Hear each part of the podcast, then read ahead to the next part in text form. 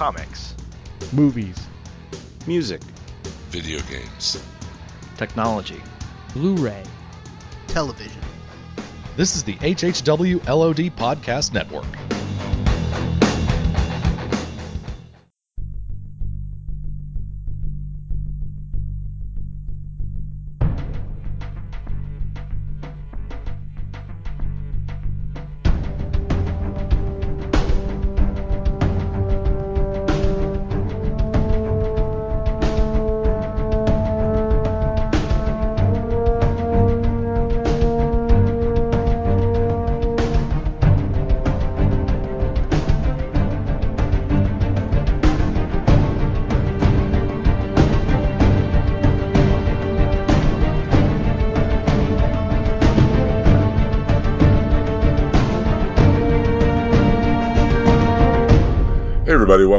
Welcome to the DC TV podcast, episode number 34. All right, and we uh, we are back after a, a hiatus and break and a bout of bronchitis and somebody playing with their zipper and uh, playing Candy Crush or something on their phone. All kinds of good stuff going on.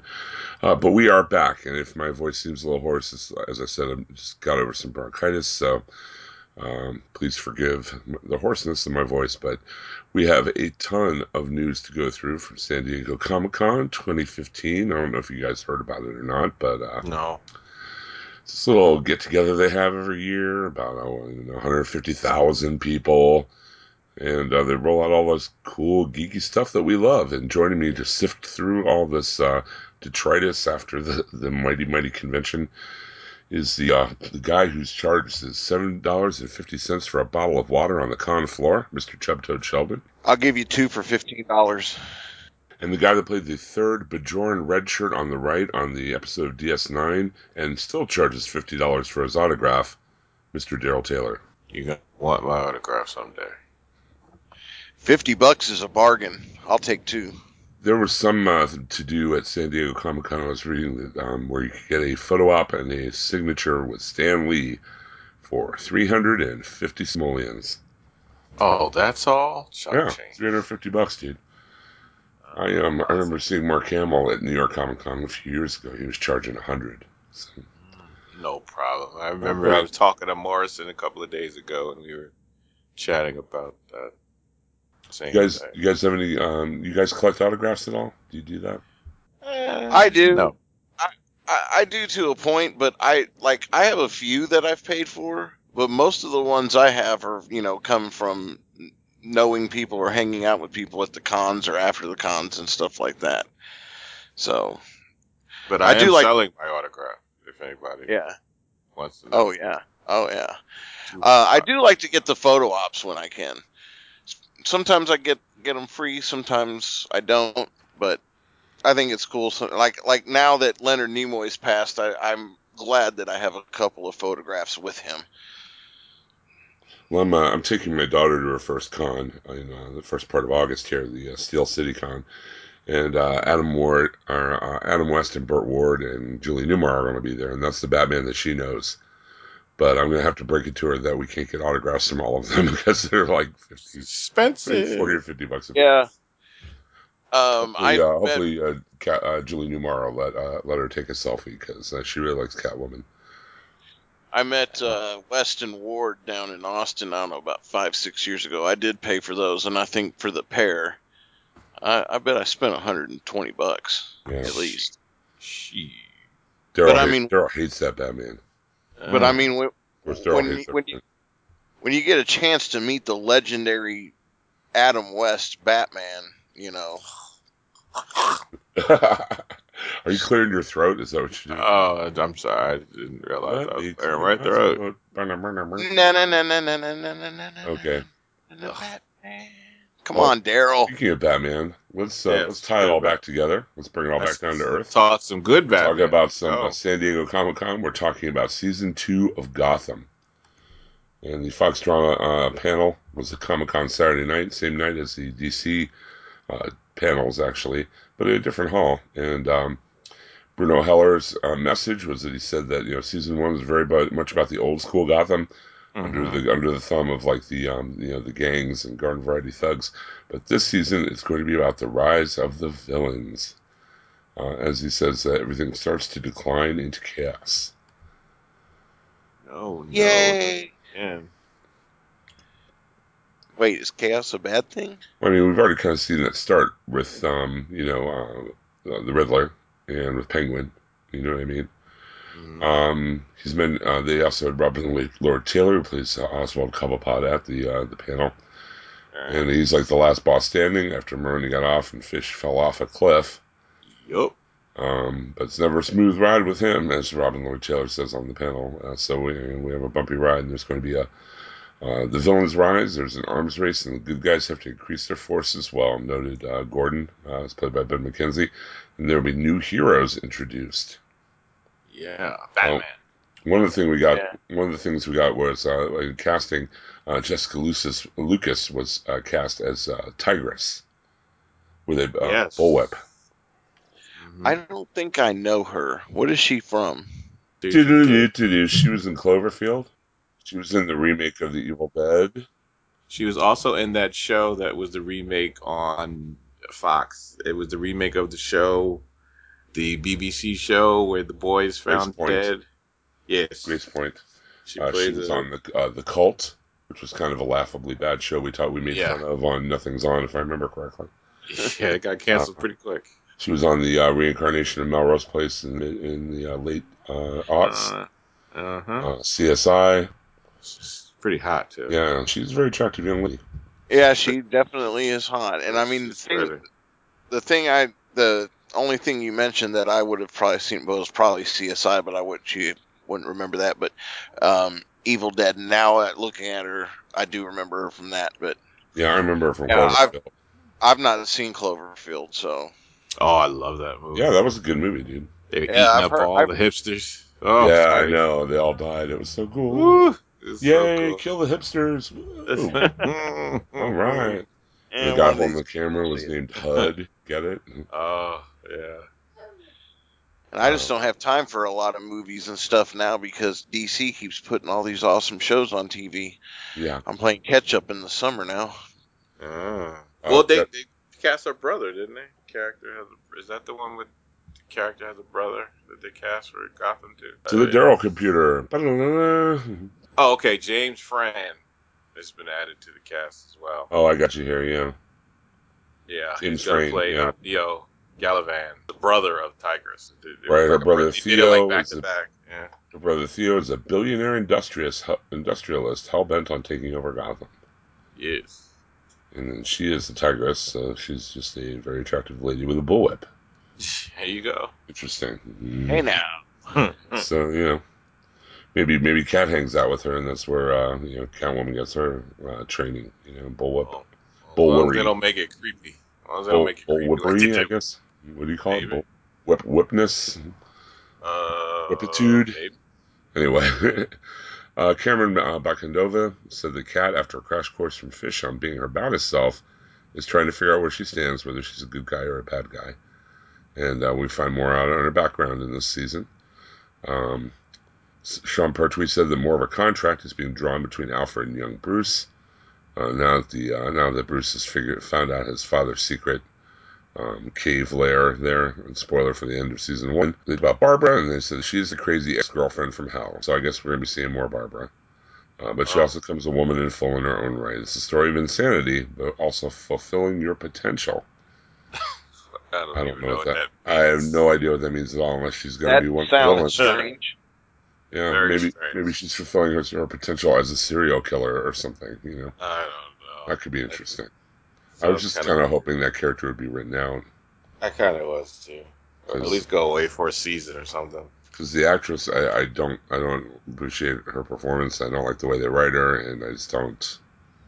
I don't think it's needed. You know, what I mean, she just seems like a fifth wheel in most of the scenes that she's in. Pretty much. Well, it's like they set up this character in those first six episodes of the season, and then they were just like, they just didn't know what to do with her, you know, and they just, I don't know. And I'm glad that this whole Rise of the Villains thing is going to be the theme of season two because, you know, it was a mixed bag with Gotham season one. You know, it had trouble. We talked about it before, trouble finding its way and everything. But the one thing I can say about Gotham is they positioned all the major Bat villains uh, very well for what they're talking about doing this season. That was part of what I really liked about, it, especially the stuff with with uh, Penguin and the stuff with Riddler there at the end. When Riddler loses it, that's just awesome. Well, I know they said also uh, that they were going to move away from the procedural villain of the episode type of sh- episodes, and then um, villain of the show, and then they were they were going to move to a more um, story arc, more story arcs throughout the season. And I think that's a good idea. I just hope they don't do away with too much. Like, like we still have some procedural, maybe, not the villain of the week kind of thing, but you know, the the other thing I really like about the show is the chemistry between Gordon and, and Bullock. You know, the that dynamic's really good, and when they're they're going through and they're doing their own brand of questioning and thing like that, I don't know. I just hope that some of that still is in the show. Yeah. Well, hopefully, we'll, we'll see. It would be nice It's- if that would, they would keep that side more grounded when things are getting kind of crazy on the other side. You know what I mean? To kind of keep it more, you know, give us some stakes. You know what I mean? Don't don't just make everything kind of behind the sky and kind of crazy. You know. But we'll see. Let's uh, move on now to iZombie with the uh, the uh, panel for this uh, Friday night. Uh, the, I guess the first big reveal of the panel was that Aly Michalka will return as Peyton, which is cool. But that she kind of went to Europe on, on, on kind of a walkabout to kind of get uh, her head together after everything Liv revealed to her. Rob Thomas is saying that everyone hates Liv. He's like, remember the show Everyone Hates Chris? or Everyone Loves Raymond? Everybody hates Liv is, is kind of the theme going into the second uh, season. Uh, Major's not quite right over the fact Liv did not let him in on her zombie secret. Uh, Peyton is still kind of crazy after what happened at the end of the season there. And uh, Liv is also on the outs with all of her surviving family members because of what happened. I, I guess the aftermath of what happens with her little brother. Yeah, yeah. Uh, Right. Because she could refuse to donate. On the plus side of season two, um, Rose McIver revealed that uh, among the many personas her character will assume this fall, one of them will require her to play guitar. And that a few more include Grumpy Old Man Brain, uh, Bro Cool. Brolicious Frat Boy Brain, and uh, Real Housewife of Seattle Brain. oh no. And That that sounds uh, those all sound funny and interesting. Yeah. I would definitely uh, check that out. Out of that wide range of goofiness, the one I'm looking forward to the most is her playing guitar. That's weird. That would be cool. Yeah, maybe she could start her own goth band. Yeah. Yeah. Too bad there's already a band called the Zombies because Yeah. come up with something else, I guess. Well, what what was that band's name that that was in the last couple of Oh episodes? God. 'Cause Um. It was something crazy because I, I think Yeah. I they- I think they have openings for for band members right now. well, now. yeah, they're all dead. So. I guess all that equipment's sitting around untouched. Yeah. Oh, did we? One thing we, did- we got to throw in there. Cameron uh, Monaghan um, took a picture of him, like before the con, I think. You know, like as Joker, as a hint, Mm. I guess, to what might be coming up. It, it's in the chat too. I forgot. I had posted it also on the site. Oh, He had I, I, taken I, a- yeah. Oh, you're talking about the guy who played uh, um, the the character that was The kind of red herring son- Joker Mm-hmm, the, the, first son, of Gotham. Okay. right? They're not confirming anything, but he just. It, it's a Yeah, picture of him in the white picture- I just want to clear that up for the listeners, you know, so they know what we're talking about.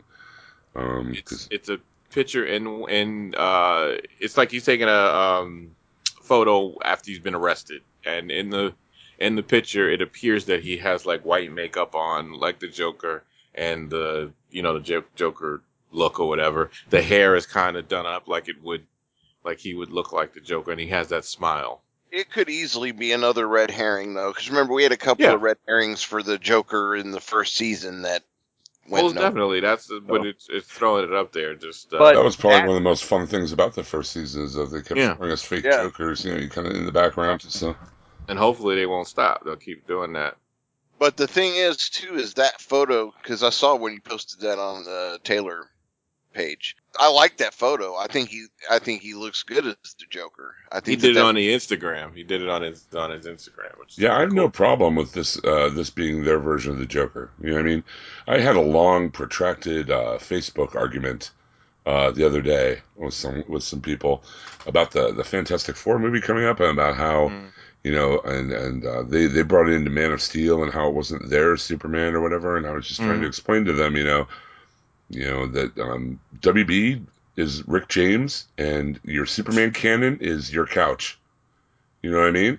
They WB doesn't care Yeah. about your canon. You know what I mean? No, different worlds. Yeah, so I mean, I, I'm I'm fine with this if it's a good story. You know, that's my Even bottom line. Is it a good even story? CBS, even even CBS, they're not Yeah.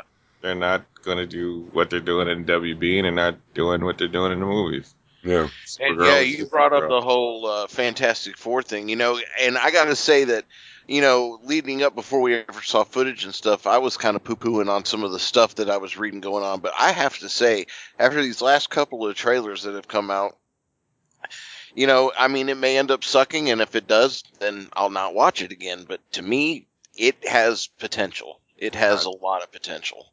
Well, I'm definitely gonna watch. I'm more interested in it because I like science fiction, so Exactly. the horror and then Well, uh, that's why we liked the Man of Steel movie, where a lot of people didn't, is because of the science fiction as- aspect of it. I really, get really to enjoyed the, it. get to our BVS trailer in our uh, in our Suicide yeah, we'll, Squad we'll yeah we'll save that one. the TV. Just put that in your pocket for right now, Chubb, and we'll take that out again later. But yeah, I'm just saying. Uh, my, I guess the point I was trying to make was, you know, Hmm. um, can it be damned? if The story is good. Make it good. You know what I mean? Right. So, I mean, Right. if, if people have a problem with this being the Joker in this version of Gotham, then you know, I'm sorry, but you know, that's the story they want to tell. They have the rights to the character, and they're well within their rights to do so. Totally. Uh, but okay, since we went on this uh, this Joker um, side here, let's bring it back to iZombie a little bit. Uh, Dave Anders, who plays Blaine, said he's getting in touch with his humanity, quite literally. Oh, um, now that you know he's been dezombified, mhm. and uh, I guess that um, in uh, the se- second season of Max Rager, people are trying to uh, plan to eradicate the Seattle zombie problem. So, Mhm. that, and whereas the you know, zombies were on the offensive in season one, they're going to be more on the defensive this time around. And Blade Well, and should be a- work together Mhm. to, to save the you know the zombies that are left. because it should be a lot of them. And now that they've taken away the source, you know, their their their source to keep them from from turning into full blown zombies, it's going to be terrible.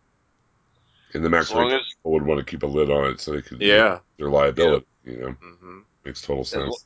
As long as the Max Rager people don't bring in a sheriff from a small town in Georgia to fight the zombies, they'll be all right. Liv will be okay. Yeah, we gotta get ready for that too. Walking Dead's coming back. Uh-huh. You know, they're all coming back, guys. We had a little break. We just gotta get. We have to. We got to get strong. Now we're back. Yeah. So, iZombie. Uh, I'm glad they got a second season. It looks like they're taking an interesting direction. Um, I am. I'm in, of course, because I mean that show is Oh yeah, one of my biggest surprises last year. It really was. I did not. I agree. I, did not expect hardly anything going into it, and then uh, you know coming out of it, I was just kind of blown away in a lot of ways. I didn't see. Did did they say how many episode order they did for this season? I think it's another 13.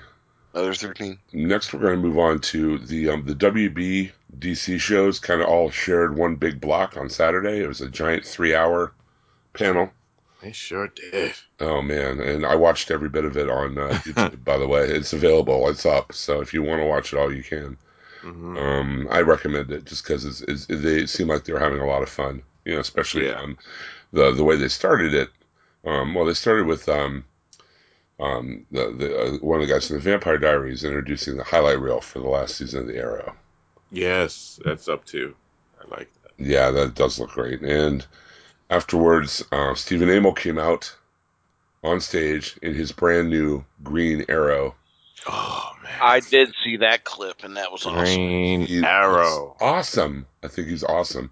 And he Yes. came out and he said, "This is what he said: San Diego Comic Con, you have not failed this city. Huh. Uh, I've lost people forever, but Star City still needs heroes." You hear what I just said? Star Yes. City, not Yes. Bling, Star City. Uh-huh. All of you have come so far, and I ask you to come a little bit further with the Green Arrow. Yes, finally. Yes. And five bucks says Cisco made the suit. I know he Some did. enhancement. too. It's That's got Cisco enhancement. all Gotta over have some enhancements. And uh, well, one of the other announcements that came out of this, I'm gonna, I'll go ahead and go to that because I know Cisco probably had a hand in this. Mm, Uh, Diggle, it looks like they're grooming him to be the Guardian, Maybe. And his and Yeah. the rumor is that his brother will end up being Private Hive, who was like the the evil number of the Guardian in some of the Mhm. Titans books, which would be interesting. Uh, we got did get a piece of art of um, the you know the Arrow and the Guardian, uh, is, you know the Arrow logo with the Guardian holding the shield. right. um, and everyone's assuming that it's Diggle because you know they were telling him you know you should get some head protection, you should get a, thing. Um, Amell, Amell was joined by Katie Cassidy, Emily Bett Rickards, uh, you know the future Mrs. Chubtoad, of course, uh, Mhm. David Ramsey, John Barrowman, and Willa Holland.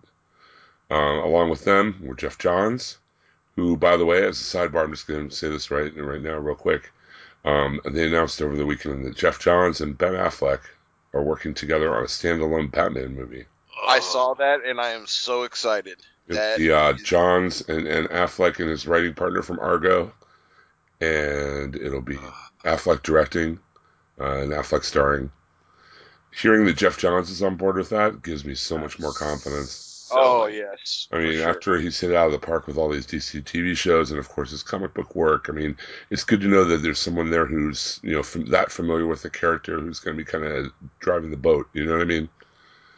Um, I'm so. in. Well, and I Geoff don't- Johns is just one of those that has the, you know, just birth given ability to breathe life into characters, new life into characters that where it's gotten stale before. I mean, what he did when he brought back Green Lantern in the comics and all, you know, all that stuff, but but not just that is his run on Aquaman in the new 52. I think even That- more, even more than that, Johns knows why these characters work. You know, what I mean? Yeah. he knows why this archetype has been around for fifty or sixty years. Why the Flash has so many ardent fans. Why the Flash is an interesting character. Why Batman is an interesting character. Why, like you said, what makes Aquaman cool? You know, what is Green Lantern when you just distill him down? If you go back and read Rebirth, he wasn't just bringing Hal back; he was rebuilding Green Lantern. You Oh yeah, brick by brick. You know, Mhm. the so he entire mythos much, of much, it. Yeah. much like Bruce Timm and Paul Dini with, with the Batman animated series, they distill the he knows the distillation of the character. He knows what makes the character work, why the archetype works, and that is super important. You know, if you have someone who's trying to write a story or write a script. Uh, Well, we gotta. Well, it, I, it, it appears to be maybe that David Goyer is kind of out. Yeah, David. Well, here's the thing: Goyer is not involved in the Zack Snyder Justice League universe at all. Mm-mm. It's um the guy who wrote Argo with Right. uh, with Affleck, and I, I'm blanking on his name right now, but he's Affleck's Yeah. writing partner from Argo. He also he co-wrote the new Batman v Superman. He's also co-writing Mhm. the Justice League movies. So Goyer's kind of on the outs. yeah. Um, Snyder, I guess Snyder and he don't work together well or whatever. But Goyer does not have his smudgy little fingerprints all over this. Thank God, because he's I, I mean he's like the anti Geoff Johns. Yeah, he's very uh, up and down when it turns when it comes to to writing uh, movies. His Yeah, philosophies are kind of well, kind of out there. I think I said this before. You know, on one hand you have the Dark Knight that he helped co-write. Uh-huh. Then on the other hand, you have Nick Fury, Agent of Shield, starring David Yeah, Hasselhoff, right. or Blade Three, Right. or you know, pick your crappy Exactly. movie. Well, and the thing is, I mean, with him, it's for everything that he does well, he has another four failures. plus, a lot of times it's who he's collaborating with. I mean, he didn't Right, write Dark Knight yeah. alone; he wrote it with Jonathan and Christopher Nolan. So, I mean, Mhm. anyway, um, Greg Berlanti uh, started the after the, you know Amell's uh, uh, introduction. Said, you know, we've always said the progression for Oliver is from Arrow to Green Arrow, and this is the next step. And this is all about what Oliver is going to become rather than who he was. So, I mean, uh, season three. I mean, it, it- you know, we said it almost seemed like a like a series finale. It kind of is. I mean, they're He really bringing it all you know back in a much better place, as he says. Um, he's happy, he's in love, and I think that feeling infuses all the characters. So we're, I guess, we're going to be seeing a little bit lighter tone with the arrow, not so dark, not so. More superheroic, I would think. Interestingly, though, I mean, his his nemesis coming up is going to be Da- uh, Neal McDonough as uh, Damien yes. Darhk, Mm-hmm. which is pretty interesting. And He uh, is and a Hive. villain. He's a good Yeah. villain. Oh, if anybody's oh seen- yeah, you guys have seen Justified, Uh huh. oh yeah. he was so awesome on that. He, he's good in every. He's played a villain in in countless uh, shows, and he's always he always knows how to play that charismatic. But when he turns dark, and Oh, he yeah. goes for the you Oh, know yeah. when he when he turns dark, it's like a switch. It goes off just like that. And He's got that uh, thing like like Michael Rooker or Dennis Hopper, you know, where they're they're your friend, they're your friend, they're not your Yeah. friend anymore. Yeah. you know. That's exactly what he does. So it's, it's I I think he's perfect to play that role. Um, after they mentioned that, you know, Geoff Johns uh, said that there's going to be another villain coming after Darhk, so he's not going to be the only big bad this season. which is uh, good. Yes, that is good. I, I like it when they change it up like that. I mean, they spent a lot We of need to time have on the Ra- long ones. Mm. yeah, they spent a lot of time on the Ra's al Ghul story. I think it would Yeah. you know better if they you know, packed maybe another line in there or whatever. Mhm. the storyline. Um, there's a lot of characters coming up, John says, uh, that people won't really guess that will appear soon. And they dropped a few names. Uh, Mark Guggenheim cut straight to it, saying that Anarchy and, Yes. Mr., and Mr. Terrific huh, would debut in Arrow's fourth season. Uh, Mr. Terrific's got to work with Felicity. Our version of Mr. Terrific also happens to be gay. Brilliantly revealed. Right. So that's cool. That's, a, that's an interesting take on the character, and I'm, I'm just wondering how they're. You think they're going to go with the um the more um um um God, I'm blanking on his last name, Michael Michael Holland. Michael uh the the the, the um the present Mister Terrific. I think they're going to base it more on him or on Terry Sloan, or um I they'll probably do the more recent version. yeah I, I would so. think. Right. Yeah, I- Yeah, you don't want to have a guy running around with a girdle that's just fair play around on his, stomach, you know. exactly. They they probably want another tech head too Yeah, that to would help out with, um, especially if you're working with Felicity. That that's automatically you know you get it. since they're taking away um, since they're taking away uh, uh, what's his name the um, Adam the the guy that Oh, Brandon Routh. yeah since he's gonna I don't think he's gonna be in it much this season in Arrow. I mean he's supposed to be dead for now. I mean I Well, he's leading that Legends of Tomorrow group. Right, but to them, he's supposed to be dead, maybe. Yeah, from the explosion, right? right. So maybe it, from there, so that since they're taking him off the, you know, off the table for a little bit, uh, they're gonna need someone else to, to kind of do the inventions and stuff because she can't do everything. Maybe he'll be more of like a Cisco character, like the you know he could be like her Felicity Cisco, like Felicity will do most of the computer stuff, and then you know, this guy could be like the He'll put it together and, and then like create yeah, things. Yeah, Yeah, yeah. I Interesting. think that that's what it would be. There can be only one Cisco. That's true. Well, Cisco's a metahuman anyway, so Right. Right. We, we, you know, he's already very special. Um, Willa Holland ble- um, revealed that she'll be wearing a red leather costume as Speedy in the new season. Yup. I cried tears of joy when I tried the outfit on for the first time. Holland said. She looked good doing it though. Yeah. I thought, thought she Yeah, a I think so good job. too. You know what? I think she's she she earned it. You know what I mean? She trained, she did all Right. that stuff, all the stuff that we wish Katie Cassidy's character had done. Yes. Yep, exactly. Yes. She did. So I mean, her she kind of earned the Speedy costume, you know, Yes, rather than just like having it thro- thrust upon her because she's blonde like Katie Cassidy did with the Black Canary costume. Um, John Barrowman chimed in he didn't know if he'll be retaining his hood as the Dark Archer in the new season or taking on the wardrobe of Ra's al Ghul, um, leading Guggenheim to say that he'll be donning the hood in the third episode. Hmm. Uh, after the talk of costuming and looks continued, they pointed their questions at David Ramsey and started asking him if the facial hair he had on stage will be uh, is the one he'll have in the, if he'll still have facial hair in the new season. Uh, Ramsey said, "I don't know if that'll go well with my new helmet." Um, adding that he has a Dun, real dun. he has a real superhero costume in the new season, joking that it's called Black Driver. Huh, huh, huh. yeah. Helmet helmet does sound like Guardian though. Yeah, it certainly does, and it Yeah, would make sense sure. with his training and stuff. Mm-hmm. Um, returning to fan Q and A, Amell asked if his uh, is asked if his character uh, will be less dour and more silly than he is in the comics. Um, Amell uh, said in reply, "I did just ask everyone to follow the Green Arrow." Amell said, uh, "So I think we're going to move into a more Green Arrowy direction." Right. Not sure what exactly that means, but I guess a little more happier, maybe. Um, they also the next fan asked a question about changes to the characters' dynamics with each other in the new season. Uh, Amell said that it's more out in the open between the characters, especially referring to their secret identities.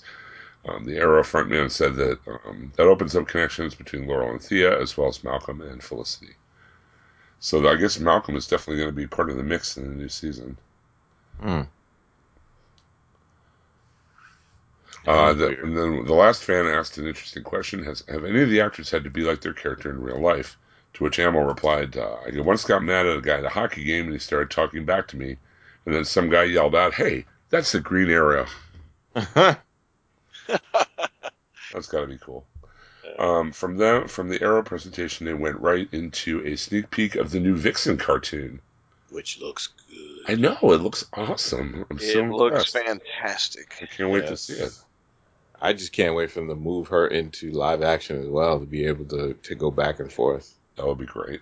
I'd love to see her pop up in gotta tomorrow, or you know, Gotta be. this- I mean, You know, they wouldn't go to all the trouble of making sure she's grounded in this universe if they didn't plan Exactly. on using her at some point. You know, exactly. What's the point of that if you're not, you know, just makes more sense.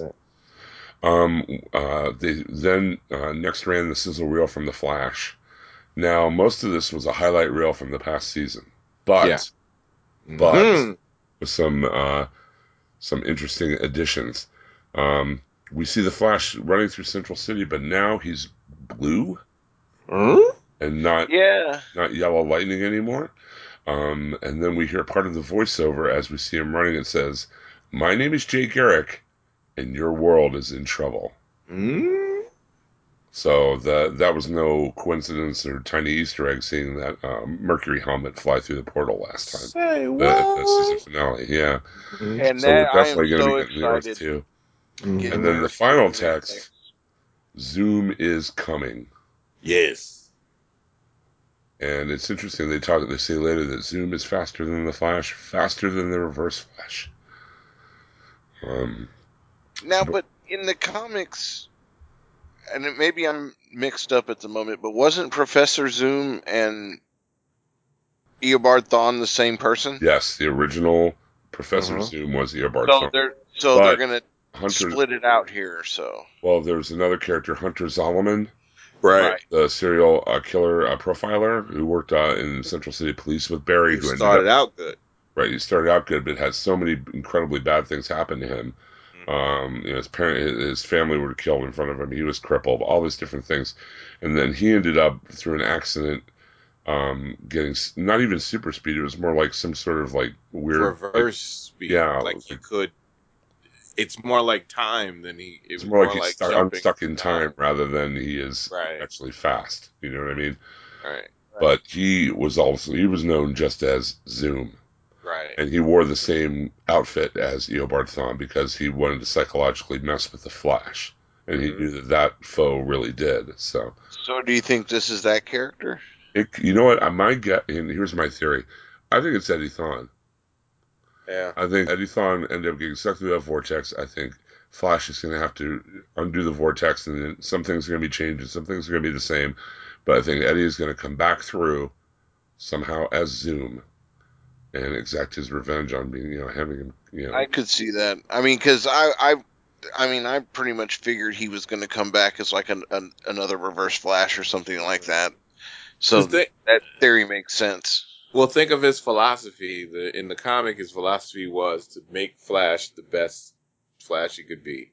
Like you don't have enough tragedy in your life. I have to do things to make you better as Flash. But when he Which died, oddly, uh, real quick, which oddly is kind of what Wells was doing all through season one. Right. yes, Right. In, yes, in a, in a different motive, though. and the way that uh whatchamacallit, the way Eddie died, he lost everything. He died he he lost it all because he became insignificant, remember? Like his when he realized that he never amounted to anything in the future. Like his name was never even remembered really. He was just an ancestor. But he didn't do anything that stood out. And and I mean that he could take all that and and uh and that could kind of twist him. And yeah, and not only that, I mean, the, the whole thing of him going through the portal and everything would probably have some sort of effect on him. Plus, he could Mhm. blame Barry for uh, that happening to him, like him being on Right. in time like that. He could blame Mhm. Barry for taking Iris away. He could blame Barry for forcing him to kill himself. You know, he could put all that on Barry's shoulders if he wanted to. Yeah, maybe I had to do that because you were too weak as the Flash. Right. You So I need to ready. do a better flash. Yeah. Interesting. Uh, anyway, um, And Yeah. Patty's going to be this season. Did we say that? Yeah. The character of Patty. Right. Um, they brought the Flash cast down on the stage. The entire cast: Grant Gustin, Candice Patton, John Wesley Shipp. Well, not the whole cast, but um, Carlos Valdes and Daniel Panabaker, along with Mhm. Christ, uh, Kreisberg, Berlanti, and Johns, who were still there. Uh, they hung out after the arrow portion, as they say. Um, talk went directly to the uh, mention of Zoom in the trailer, with Kreisberg saying that he'll be the big bad in the new season. And his quote, he's going to be faster than the Reverse Flash, faster than the Flash, and it's going to be very hard to catch him. Um, Teddy Sears is confirmed as playing Jay Garrick in the new season, and uh, Shantel VanSanten uh, is joining as Patty Spivot. Uh, they also mentioned that Wally West will be appearing in this season. Yep. That was kind of a mind blower. I don't know how that's going to fit in. Yeah. That's interesting. Um, Jay Garrick is inter- integral to the Flash mythology, Kreisberg said. He's never been portrayed in live action. Now that we've established our Flash, we thought it was interesting to bring in the original Flash and create a brand new episode for Barry to have. Oh, yeah. So um, that that um, the second season of Flash will follow up on the events of the finale and add into that the Earth Two characters being a new wave of metahumans. Uh, this You year, have we're be- another world. Oh, maybe Oh, that's, where that's Hawk awesome. Girl. Maybe that's where Hawk Girl came from. You know? yeah. Well, and Hawkman. They said Hawkman was Yeah, coming. they said too. Hawkman was coming. too. Hawkman's coming. I would love. I wonder if this means that maybe we'll eventually get an Alan Scott, and um, also a Doctor Fate. Yeah, we'll see. There's- yeah. Um, there've been a lot of different incarnations of Earth Two over the years. This is the first time in the WB DC thing that they've, uh, you know, that they've actually confirmed any other world. Really, I mean, and with that, having True. another Earth like that, that that opens up the floodgates to do a lot more stuff, a lot more storylines that they, you know. Absolutely. Um, they asked Carlos Valdes about well, what Cisco learned in the finale and how uh, and how's that touched on the new season. Uh, his quote: "As fans saw in the latter half of season one, Cisco starts having these dreams and starts undergoing these biological changes that take place in his mind. Puberty. Yeah, those kind of augment themselves over time. And yeah, the beginning of season two deals with how Cisco deals with that change." Yeah. Uh, Panabaker, uh, Daniel Panabaker added that she's beyond excited about her character doing more as Killer Frost one day. Um, they asked about several more additions to the Rogues Gallery. Kreisberg said there'll be several returning favorites, including Grodd, Captain Cold, Golden Glider, and some new villains in addition to Zoom. Most deaf. Uh, Got to. Zoom is going to be terrifying and scary and fast, and it's going to be all kinds of cool, said Kreisberg. Oh yeah. Um, after they deflected a question about Cisco becoming Vibe, um, and that was the end of the presentation. Ah. And then, uh, Well- oh, I was going to say you mentioned Captain Cold. I saw today a story about that Michael Ironside is going to be playing his father. Yes. Right. well, him and So- Golden Glider's father, yeah. Mhm. Yeah. Any I'm Michael excited. Ironside is good. Yes. Yes. I think it's a great addition. Oh yeah. Most definitely. Service Most ensures citizenship.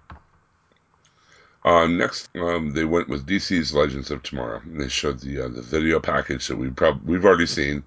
Uh, Mhm. a few new cutscenes here and there, and then some concept art for the team members, but we haven't seen you know some, a lot of them yet. So, uh, uh, Ciara Renee, uh, Brandon Routh, Dominic Purcell, Caity Lotz, Victor Garber, and Phil Klemmer, along with Berlanti, Kreisberg, and Guggenheim, uh, came to the stage. Um, Guggenheim revealed that the new seasons of Flash and Arrow would set up Legends of Tomorrow with their early episodes, with the annual crossover between these shows, cementing the foundation for the mid-season series. Yeah. So that's cool. That'll be a cool way to do the first crossover of the season. You know, if they keep Well, doing that two- scene, the scenes we saw must have been that when we saw Oliver and and and and uh, and Barry talking to them when they're in the group or in the rooftop. It looks like they're on a rooftop, Right. and they're kind of looks like they're kind of explaining this is what has to go down. Like this is this is what's happening. Yeah, I think I think um, them limiting to this the crossovers to like two a season is pretty cool, and I think this would be a good way to use one of them. You know, for sure. Yeah. Um, Brandon Routh said that he thought his character uh, Ray Palmer uh, will have desire to lead the team at some point. Mm. Although you considering Captain Cold a heat waver on that team, I don't know if the leadership uh, you know, is going to Exactly. be like what they're looking for there. Yeah. Um, Caity Lotz said the White Canary isn't just a visual change. Um, her time in the Lazarus pit changed her. Uh, her quote, I want her to just go nuts off the wall, and that's my plan. okay, works for me. If you're gonna she's- get uh, She says, like, she will be the woman without fear, kind of. uh you know? if you get who you need someone like that to keep Captain Cold and and Heat Wave in check. right. Like you need somebody that's gonna bust heads if need be.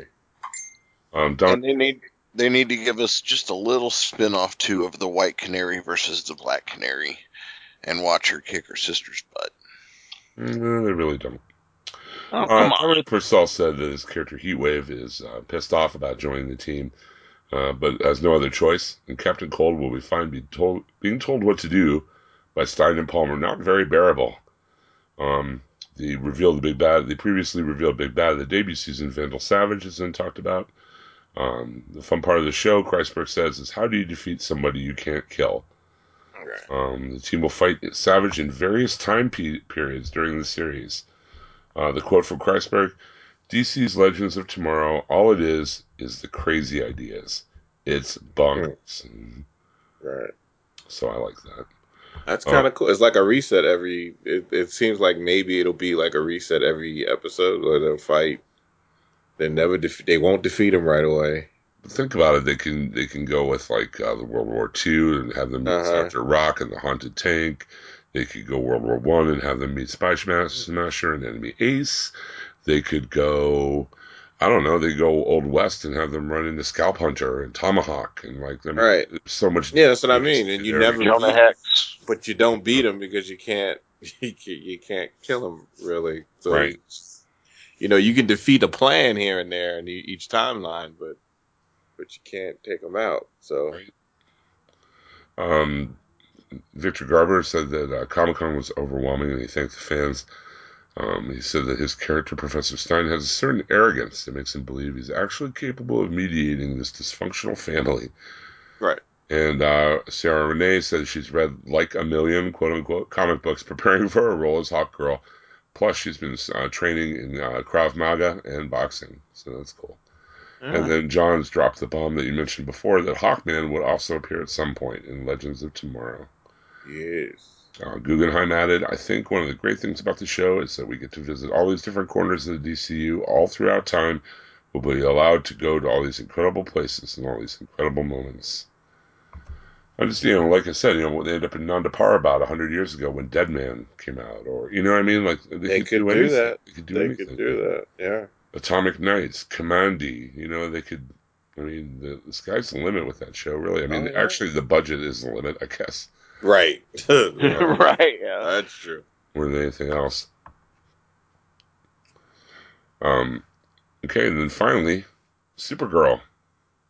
Yes. They um, they showed that the uh, the official Unreal, Unreal unspooling of the pilot was at San Diego Comic Con. So if you were, you know, if you were there, you got to see what everyone else saw like a month ago on the internet. Right. Um, it's just, uh, you know, and uh, the buzz was very positive for the pilot. Just like we said, you know, we really enjoyed it. Mm. Um, the, for uh, for the uh, the panel, uh, Melissa Benoist, uh, uh, Ch- uh, Chyler Lee, uh, Jeremy Jordan, David Harwood, and uh, Mehcad Brooks. And uh, then uh, Greg Berlanti, uh, Ali Adler, Andrew Kreisberg, and Jeff Johnson, and Sarah Schechter. Uh, I think it's cool they have you know women on the writing staff and the production staff. I think that's really good. And one run, run a showrunner, a female showrunner for Arrow. Also. Yeah, absolutely.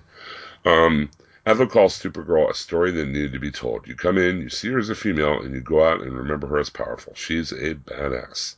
Yes. Interesting. Um, they said it was long overdue for a show, a superhero show led by a woman, and they're doing it right by following the comic books. Um, Alright. And talk talk to uh, to Warner Brothers, CBS, and DC finding the right person to play Supergirl. Kreisberg said, "We saw thousands of women, and Lisa Benoist or Melissa Benoist was the first one that we saw." Uh, coincidentally, Stephen Amell and Grant Gustin were also the first people to audition for those roles too. Mm. So they do have uh, some interesting things in common. Uh-huh. Um, Benoist chimed in to offer a more perspe- pessimistic perspective on the audition, remembering it after it was done, thinking, "I blew it. That was terrible." Did really? Uh, she does really enjoy wearing the costume, though. She says it's hard to articulate the way that it makes you feel. It really does transform you internally. It's impossible not to feel empowered and to feel hope and strength and bravery when I'm wearing it. I feel like a different person, which is cool. I, I really like the new Supergirl costume. I, I think she has, I do too. Yeah. she brings the right attitude to the character. I think. Mm-hmm. Exactly. Um, Harwood talked about his character of Hank Henshaw, who in the comics becomes a cyborg Superman. Uh, I like to keep people guessing, so the gray area, I think, is where this character exists. Uh, you don't know whether he's got good intentions or bad ones. You just have to wait and see. Um, they also revealed three new additions to the show. Yes. Livewire, cool, Uh-huh. uh, cool villain. Uh, Reactron, another cool villain, villain. And Maxwell Lord. Yes. Yes. Shocker for me. I mean, I had no idea they were going to go there. Didn't know either. Or it's going to be uh, played by Peter Yes. Facinelli from Twilight. Quite a surprise. Um, very interesting. Um, Kreisberg also said the Supergirl is deeply inspired by the original Superman movies by Richard Donner. But I mean, that's obvious Yeah, yeah, yeah. from seeing the pilot. But uh, yeah, Maxwell Lord. Interesting that they that that would be the well they draw from. You know what I mean? Yep. No, that yeah, that's, that's definite. That's, That's, that's I mean, uh, we know uh, we know him as well. I mean, in the '80s, he was the one who brought together the Bwahaha Justice League, and then during Countdown, he was the one who basically mind wiped the world. You know, kind of yeah, erased his own existence through mass telepathy. sure did. Then uh, he was also the one who shot Booster Gold and got his neck broken by um, Wonder Woman hmm uh, right before Infinite Crisis. Uh, all that good stuff. So a very interesting character to be pulling into this uh, into this mix. And I'm pretty sure Livewire started out on the anime on the Superman animated series. If Yeah, she did.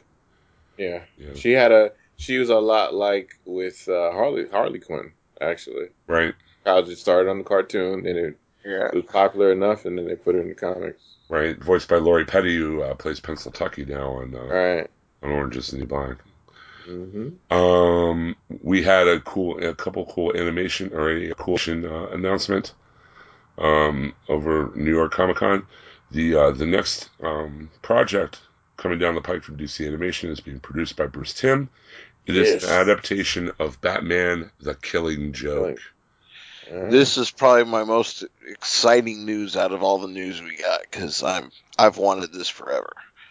It's it's amazing. Well, first of all, it's amazing that Bruce Timm is back. I mean, not that Yep. um, you know, not not that you know the, the the producers and everything in his wake haven't done a great job. James Horner and uh, oh, now I'm totally blanking on the other one's name. Sarah Strong uh, haven't haven't uh, you know done a great job. But Bruce Timm really, I mean, has such a, a a visual appeal and such a like a way with these characters. Mm-hmm. Uh, it's, it's just awesome to see him come back. And the Killing Joke, like one of the classic Batman stories um, that that hasn't been adapted in any real way. Just I I have a few misgivings as far as like that that Brian Bolland art. I mean, a lot of people have a lot of problems because it's very violent and Yeah, especially Towards Barbara. women. Uh, Mhm. especially you know what uh, the Joker does to Barbara Gordon and everything. Um, I really have no problem with that. The DC animated features recently have been hard R. I mean, including you know, Right. Flashpoint and some of the other ones. I mean, very brutal. So, I mean, even in the animated series, we saw them kill Barbara off brutally by getting her tossed off a building in that one episode. Um, Mm-hmm. um, you know, where uh, Gordon and Batman fight each other, and then um, we, I mean, you know, what they did to Tim Drake and, and Return of the Joker and everything. It's just like I, I don't see this as too far off from that. So, Well, it's not a long. St- I don't like. They might uh, stretch the Barbara Gordon stuff afterwards. I mean, because this has not been. This is not a long story. This is pretty short. Oh no. Um, interestingly, what, what I want to know is, I mean, when they adapted that Ed McGuinness uh, Superman Batman story they did with Jeph Loeb, they kind of Uh-huh. aped the Ed, Ed McGuinness art, you know. And Yeah. when they adapted the Michael Turner Supergirl Apocalypse story, yeah. kind of like adapted the Michael Turner art. that Brian Bolland art in this comic is like amazingly detailed. It is. You know what I mean? I mean, it, Yeah. it's it's easy enough to do like kind of a halfway between um like an Alex Toth or Bruce Timm style and a Frank Miller style because they're more impressionistic. But hmm I'm just wondering how they're gonna, you know, and how it's gonna look animated. You know? I don't know. It's a good question. Be interesting. But uh, yeah, it, it'll be interesting to see who they cast. Do, will they will they call back Mark Hamill and Kevin Conroy from one more time? That's another question. I another would love it if they would. Um, Hamill has got to voice Joker for that. I, He has to. well, Anything If you have less any would pull just with- not be it. if you, have, if you have any pull with Hamill, give him a call, dude, because I he wish. said he was done. Uh, yeah, he did, but he also I remember somebody actually took a quote out of um, a tweet he did years ago where he said what would be the thing that would bring him back, and he it was the Killing Joke if they ever adapted the Killing Joke. That is the cool thing about Hamill. He is a nerd. You know, Yeah, he yeah. his comics. Yep. you know. I mean, and that's Joker personified. Like, Yeah, that is one of the the- best Joker stories, absolutely. And you, You know, get to ham it up. as much crap know. as people give Alan Moore, I mean, that's one of his best stories. You know, You get to yeah. So I, that might be the thing to get him back if he's not too expensive with that Star Wars money. well, he said it was funny because he said the last time he did the Joker um, for the video games that he wasn't ever going to do him again because they killed off the Joker and everything. But Right. you know, slight spoiler for the new Batman video game, the Joker appears in that as like an illusion, as like a delusion Yeah. Batman's head because he's had fear toxins. So Right. uh, you know, hopefully they get him back for this because that that will. I agree. I would I would want Conroy and Hamill in the roles for this. You know, absolutely. And, and Tara Strong as Batgirl too, Yeah. as Barbara. You know, I think Yeah. that would be it'd be a, a great you know way to go. Okay, so the biggest uh, trailers on the DC side, on the movie side, we got a look, a gander, a full trailer of Superman v Batman: Uh-huh. Dawn of Justice. Or is it Batman v Superman? Oh, Batman v Superman. I'm sorry. What'd you guys think? What'd you think of the new trailer? I, I, I, I, yeah, I, I was beside myself. I thought it was fantastic. the only thing is, I was trying to figure out is, man, it must be bad times for Batman when Batman is having to put out the bat signal to ask Batman for help. Which I'm not sure how all that works in his head, but hey, that, that, but uh, I, I I got so excited just watch. I watched that trailer probably ten times in a row. It's uh, and yeah. I've watched it more. I've watched it at least three times just today. I watched it on the bus when I was really mad because they took so long to get here. I needed to relax. That and the Suicide Squad. I told you how sick I am that I had to. I watched that to relax. Oh yeah. Well, we'll get to that, but the the Batman v Superman trailer, we saw a lot. We saw some story Yes. hooks that we hadn't seen before. I Well- think I see Bizarro Superman. Yeah, yeah, we saw. I saw. I think I saw some Mhm. kryptonite up in there. I saw Wonder Uh-huh. Woman in action. I saw her crossing her bracelets in a cool way Yes. that we love. Yes, See Luthor going a little crazy with his own intellect there. a little. Uh, just a little. Um, the red capes are coming. yeah, the red capes are coming. The red capes are coming. Crazy. Crazy. Yeah, definitely creeping me out. Uh, you made a you made a good point on Nothing's On uh, last week. He, he very much reminds me of the All Star Superman. Yeah, Uh, that's what I thought. Like, kind of just kind of in love with his own Huh. crazy, crazy intellect and stuff. In love with the theater of, of it, the lo- and just in love with the theater of of, of manipulation and, and Right. superiority. Right, and being able to you know, move all these pieces around on the board and, and then I be think he's- wiser. Yeah, I think he's chanting a little bit too much Lex Luthor, so calm down on the rhetoric sometimes, Mister Actor, sir. Oh, right, what he said. He said that Comic Con was like genocide or something. Yeah, uh, calm down, pull it back a little bit. You get paid to be there. It's not a Yeah, I was gonna say, oh no, please don't let a whole pe- bunch of people adore and, and love me. stop. no, please me. stop, Yeah, stop, stop. giving me your ador- adoration and, respect, please. I can't take put, it anymore. Please don't stop throwing all your money at me. plane. Don't put me on a first class flight out to a con where all my food is comped and, and provided and and all of it. And I get security to walk me around, and I get to sit in a, a five star hotel and relax, and drink, and you know, calm it down. It's not the Holocaust. Yeah, I was gonna say that sounds down. like genocide, buddy. Wow, calm it down. It's, All right. yeah, I, I, that was kind of funny. You don't have to be a jerk to be like. like I'm sure he was trying. To, I'm sure he was trying to be like you know flippant or, or kind of Yeah, funny and yeah. sarcastic, but it just came off as stupid. Just use other words. Yeah. Other words. Do you know what genocide? I don't think you think that word means what you think it means. so I think I, I mentioned this on Nothing's On Too. I wish they'd gone with this trailer first. I mean, I know the other one was just a teaser, but instead of a bunch of random cuts and stuff, Flashes. yeah, I really appreciated the more of the story hooks in this trailer. We kind of we get we understand where everybody's coming from and where they are on the board and and why this thing is happening now, all in one trailer. I thought they really should have led with this trailer. I think the buzz would have been a lot better leading up to it if they had. Well, that's a those te. I don't know. The teaser thing is just a it's a, it's a thing of the time now, where you have to.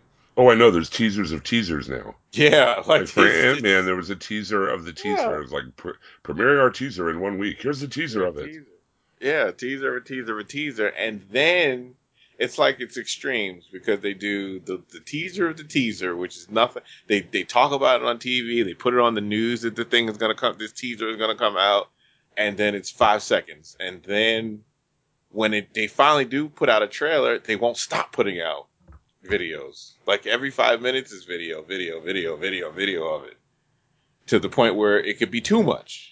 Right? Like Because Ultron was like that, I think. yeah, Ultron. Ultron was like oversaturation. I thought They too. just kept throwing out, v- and it's not just Marvel stuff. It's like every, you know, like every Well, franchise. look at the new wants to throw Terminator movie. I guess they gave away Right. like, huge plot points in that trailer before Yeah, they did. the movie even came out. It's like, hey, guess what? Here's the big reveal. yeah, It's like, they- why are you doing this? It's too much. It's like you go from nothing to, you know, there's no happy medium Yeah. anymore when it comes to this stuff. Because I mean, there. I mean, the the teaser was fine, but it just it it didn't excite me the way this trailer did. This trailer is like, yes, okay, now I really want to see this. Before I was like, mm, it looks pretty cool. Now it's like, I now I need to see this right away. Please, I, I'm in front so of my excited. eyeballs. I know. Yeah. I, I'm so him yelling, getting yelled at by Perry White. The um the that frame that's taken out of Dark Knight Returns, where he's on the side of the building with his arm out and his other arm Yes. flipped. I mean, that's totally the pose from Dark Knight Returns. and The scene where he where he kind of rips the car out from around him. Well, even before that, that's why I don't think that's either either Superman. I'm assuming because we don't know. Either Superman is being mind controlled, Right. or There's that scene with Luthor where he's like kneeling to Luthor. But he looks cockeyed.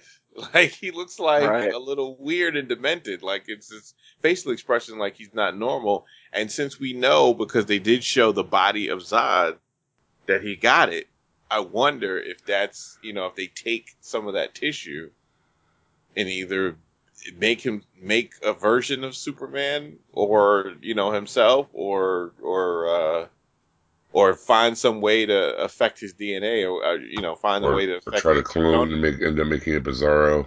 Yeah, that's what I would. try to what, try to use do something to the Kryptonian DNA and accidentally make a Doomsday.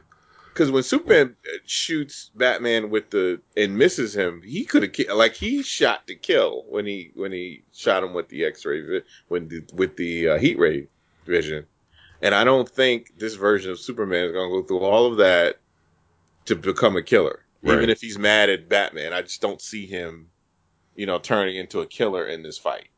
Maybe Right. he's got a hold of some red kryptonite. We hey, I, I there's Yes. nothing I can't deny it. Yeah, that that's Could be. a possibility. That, that is a possibility. They because they had said that there was not going to be any kryptonite. You know that was bull crap to kind of. We saw something glowing in green in that. In Yeah, that, in yeah. that ad for sure.